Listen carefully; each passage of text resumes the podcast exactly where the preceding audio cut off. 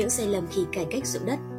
Đánh giá sai lầm về tình hình khác biệt giữa nông thôn Trung Quốc và Việt Nam, quá tin tưởng và chịu sức ép của các cố vấn Trung Quốc, so sánh mục tiêu và phương tiện thì phương pháp tiến hành và chất hữu quá cứng rắn khi mà nghiên cứu của Liên Xô tính rằng địa chỉ trung bình ở miền Bắc chỉ sở hữu 0,65 hectare đất, một diện tích khá nhỏ so với mức của thế giới. Việc đánh giá bị sai và nâng sản lượng, nâng thuế lên quá cao, quá sức người dân như ở Hà Tĩnh, có những mẫu ruộng tính sản lượng là 32, có những mẫu ruộng tính sản lượng là 32 đến 35 tạ một mẫu. Khá nhiều ruộng tốt được tính sản lượng ít nhất phải 25 đến 28 tạ. Trong khi đó như ở Liên Xô, theo ông Đặng Thái Mai, ở Liên Xô cũng mới chủ tính việc tăng năng suất các miền ruộng có thủy lợi cho đến mức 40 đến 50 tạ một hecta. Như vậy là với phương tiện kỹ thuật, nhân công, tổ chức của nông nghiệp Liên Xô mà trong 4 năm nữa người ta mới yêu cầu tới mức 20, 25 tạ nửa hecta, nghĩa là còn hơn một mẫu ta. Yếu tố bạo lực có nguồn gốc bột phát từ hận thù giai cấp và cá nhân đã được tích lũy trong suốt thời Pháp thuộc trên những vùng nông thôn. Địa chủ trở thành chỗ cho dân nghèo chút cơn giận dữ. Họ coi những hành vi chèn ép của địa chủ là nguyên nhân gây ra cuộc sống khốn khó của họ, số khác thì chỉ vì ghen tức với tài sản của địa chủ. Cộng với trình độ nhận thức thấp của đa số người dân và cán bộ cấp xã thời bấy giờ, dẫn tới nhiều trường hợp oan sai, lợi dụng trả thù cá nhân và các hành vi bạo lực trong các cuộc xét xử. Theo đánh giá của William Yoker, hậu quả của những hành động này nhiều khi rất bi thảm. Nhưng trong điều kiện xã hội thời bấy giờ, có thể nhìn nhận đó là những sản phẩm phụ không thể tránh khỏi của bất cứ cuộc cách mạng nào. Đường lối dựa vào nông dân thi hành cải cách là đúng, nhưng lại không chú trọng vào việc giáo dục tư tưởng và chính sách một cách kỹ càng cho họ, trong khi đây là đối tượng có trình độ kiến thức rất thấp.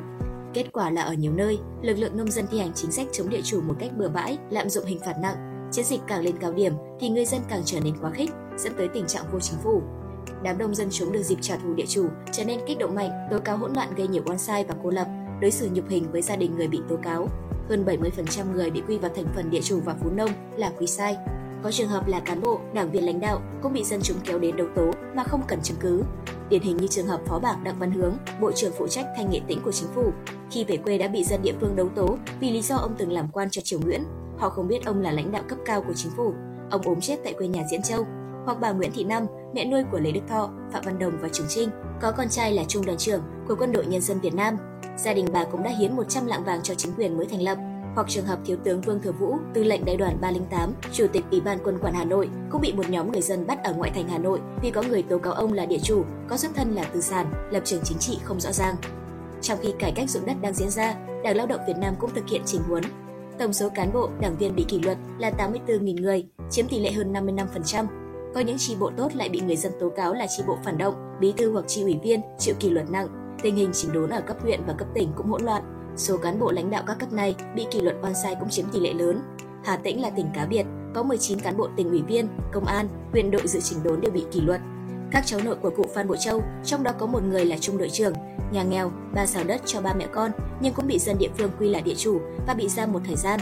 Hoàng Giáp Thượng thư Nguyễn Khắc Niêm, cha của nhà văn hóa Nguyễn Khắc Viện, cũng bị dân địa phương tại quê nhà Hương Sơn Hà Tĩnh quy tội vì từng làm quan to cho triều Nguyễn, bị giam trong chuồng nuôi hươu, phải ăn cả cơm thiêu.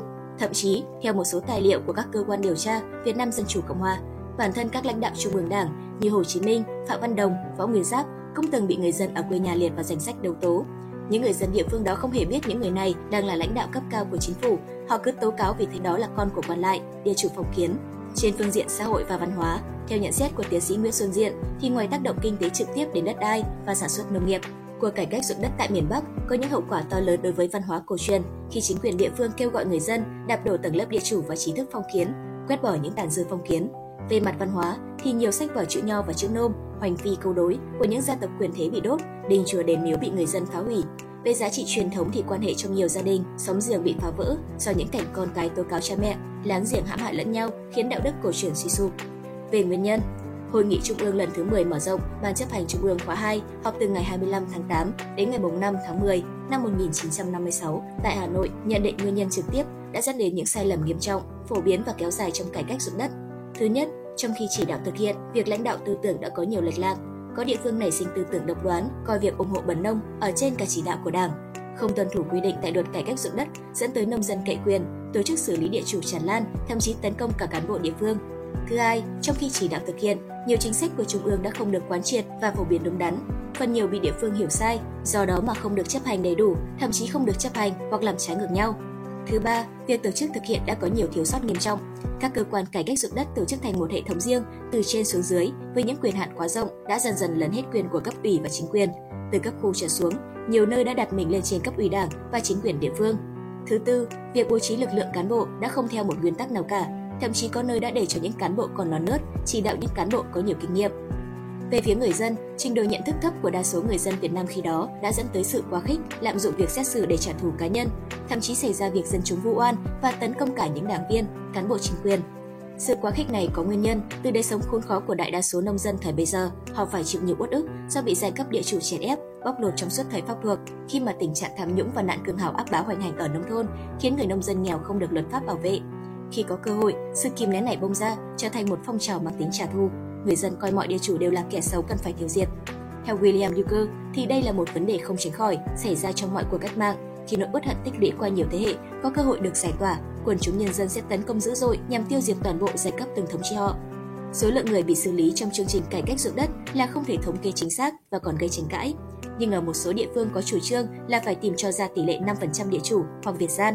Luật cải cách ruộng đất quy định nghiêm cấm việc tiến hành bắt giữ và giết hại trái phép, nghiêm cấm đánh đập, tra tấn hoặc dùng mọi thứ nhục hình khác. Việc xét xử phải tuân theo pháp luật. Tuy nhiên, những tòa án nhân dân đặc biệt lại có nhân sự toàn là do nông dân địa phương tự cử ra. Họ có trình độ thấp nên thường xét xử thuận theo tâm lý căm giận địa chủ của số đông người dân khi đó, chứ không tuân theo pháp luật, dẫn tới những trường hợp bị dân địa phương tự ý xử bắn. Theo nhiều nguồn tin khác nhau, số lượng người bị xử bắn dao động khá lớn. Theo tuần báo Tham, ngày 1 tháng 7 năm 1957 thì khoảng 15.000 người bị xử bắn. Theo soạn giả Arthur Dungman thì cho rằng tính đến năm 1956 có khoảng 32.000 người bị hành hình trong vụ cải cách ruộng đất. Chính phủ tiến hành sửa sai. Đến đầu năm 1956, Trung ương Đảng Cộng sản Việt Nam, nhất là Chủ tịch Hồ Chí Minh, đã phát hiện ra những sai lầm trong cải cách ruộng đất. Trong một bài nói chuyện tổng kết đợt 2, Chủ tịch Hồ Chí Minh nói: "Đợt cải cách ruộng đất thứ 2 vừa rồi, các cô các chú đã có thành tích, đã giúp đỡ 75.000 nông dân có ruộng cày, tức là đã thực hiện được một phần chính sách người cày có ruộng." Khi nói về khuyết điểm, Chủ tịch Hồ Chí Minh rất đau lòng khi nhận thấy trình độ cán bộ rất thấp, không phân biệt được địch ta, coi đội cải cách có quyền như ông vua nên dẫn tới việc dùng nhục hình. Thậm chí có một số cán bộ hủ hóa, làm hại đến danh dự của Đảng, của Chính phủ, của tất cả cán bộ. Đó là một điều thật đáng thương tâm. Phương châm của Chủ tịch Hồ Chí Minh là thêm bạn, bớt thù, trong khi nhiều đội đoàn lại theo phương châm của Mao Trạch Đông, tranh thủ số đông, đả kích số ít, lợi dụng mâu thuẫn, đánh từng tên một. Tại một hội nghị tổng kết cải cách ruộng đất Bắc, Bắc Ninh, Bắc Giang đầu năm 1956, Chủ tịch Hồ Chí Minh lại nghiêm khắc phê bình: "Chưa nhận rõ ai là địch, ai là ta, nên một số cán bộ mắc phải khuyết điểm nữa rất nghiêm trọng là dùng nhục hình. Bác đã nhắc nhiều lần, dùng nhục hình là dã man, chỉ có bọn đế quốc phong kiến mới dùng. Đánh người ta đau quá thì không có người ta cũng nhận là có. Như thế là cán bộ đã tự mình lừa mình." Chủ tịch Hồ Chí Minh cũng rơi nước mắt, chân thành xin lỗi dân. Tổng Bí thư Đảng Lao động là Trường Chinh từ chức, hai cán bộ trực tiếp chỉ đạo cũng bị kỷ luật. Ngày 20 tháng 12 năm 1956, Chính phủ Việt Nam Dân chủ Cộng hòa đã đưa ra bản kế hoạch sửa chữa sai lầm về cải cách ruộng đất. Bản kế hoạch bao gồm 3 bước như sau. Bước thứ nhất, từ 15 đến 20 ngày, yêu cầu của bước 1 do Chính phủ đưa ra. Thứ nhất, tuyên truyền giáo dục chính sách sửa sai nhằm ổn định tư tưởng cán bộ, nhân dân để mọi người yên tâm và tham gia sửa sai theo kế hoạch, giữ vững trật tự an ninh. Thứ hai, bước đầu củng cố các cơ quan lãnh đạo chủ yếu ở xã. Thứ ba, giải quyết một số công việc cấp bách trước mắt, có quan hệ trực tiếp đến đời sống của nhân dân. Trong khi thực hiện những yêu cầu trên, cần bước đầu tìm hiểu tình hình để chuẩn bị cho công tác bước 2. Bước 2 kéo dài khoảng 1 tháng. Yêu cầu của bước 2 là trên cơ sở tuyên truyền và giáo dục chính sách cho nhân dân các đơn vị, địa phương tiến hành sửa sai về thành phần và đền bù tài sản cho những người bị quy sai, đồng thời sửa chữa những sai lầm về các chính sách khác mà trong cải cách ruộng đất đã phạm phải. Bước thứ 3, Chính phủ đã đưa ra yêu cầu của bước 3 là kiểm điểm công tác sửa sai và bàn tiếp tục giải quyết những vấn đề còn lại. Nơi nào cần thiết thì bầu lại cơ quan lãnh đạo như Ủy ban Hành chính và Ban chấp hành Đông hội xã. Giải quyết những trường hợp bị oan sai. Ngày 9 tháng 9 năm 1956, Thủ tướng Chính phủ Việt Nam Dân chủ Cộng hòa đưa ra chỉ thị số 1043 TTG về việc xét và giải quyết những trường hợp bị xử trí oan trong cải cách ruộng đất, trong đó nhấn mạnh nghiêm cấm việc bao vây, đấu tố, bắt bớ lung tung, nghiêm cấm truy bức nhục hình, nghiêm cấm việc lập nhà giam ở xã. Thủ tướng Chính phủ Việt Nam Dân chủ Cộng hòa cũng tiến hành phân loại và xét lại trường hợp những người bị giam qua các đợt giảm tô và cải cách ruộng đất và trong các cuộc vận động cải cách dân chủ. Việc phân loại được tiến hành theo 3 bước. Bước thứ nhất, xét tất cả các trường hợp sau đây, không kể là người thuộc thành phần nào bị quy là phản động, đang bị giam cứu hoặc đã bị xử án trong các đợt giảm tô và cải cách ruộng đất và trong các cuộc cải cách dân chủ, tất cả các cán bộ, bộ đội, công nhân viên thoát ly, cán bộ, bộ đội, công nhân viên miền Nam, tất cả những cán bộ nửa thoát ly ở xã thôn tham gia kháng chiến, những cán bộ nửa thoát ly ở xã thôn thuộc thành phần Trung, Bần Cố Nông tham gia công tác từ hòa bình đến nay, các chiến sĩ thi đua, bộ đội phục viên, thương binh, du kích, những trí thức và nhân sĩ, gồm cả những nhà tu hành, gia đình cán bộ, bộ đội, thương binh liệt sĩ, gia đình có công với cách mạng, với kháng chiến, Những gia đình ấy nếu là địa chủ cường hào gian ác, có nhiều tội ác và chống lại chính sách thì để lại đến bước 3 sẽ xét và giải quyết sau. Cán bộ, công nhân viên và nông dân ở các công trường, nông trường quốc doanh bị bắt, bị xử trong các cuộc cải cách dân chủ, trẻ em từ 17 tuổi trở xuống, phụ nữ có mang hoặc có con mọn, những người già từ 60 tuổi trở lên. Trong khi xét lại, những người này sẽ được đưa khỏi các trại giam về những nơi thuận tiện để ổn định tư tưởng, cho hưởng chế độ 26.000 đồng một tháng, nếu ốm đau thì được chữa bệnh và bồi dưỡng. Người nào rách rưới được cấp một bộ quần áo ngoài, một may ô và một quần đùi. Bước thứ hai, xét lại trường hợp những người thuộc thành phần nông dân lao động, những người có ít ruộng phát canh, những người thuộc thành phần phú nông và các thành phần bóc lột khác đã bị quy sai là phản động mà đang bị giam cứu hoặc đã bị xử án trong các đợt giảm tô và cải cách ruộng đất và trong các cuộc vận động cải cách dân chủ.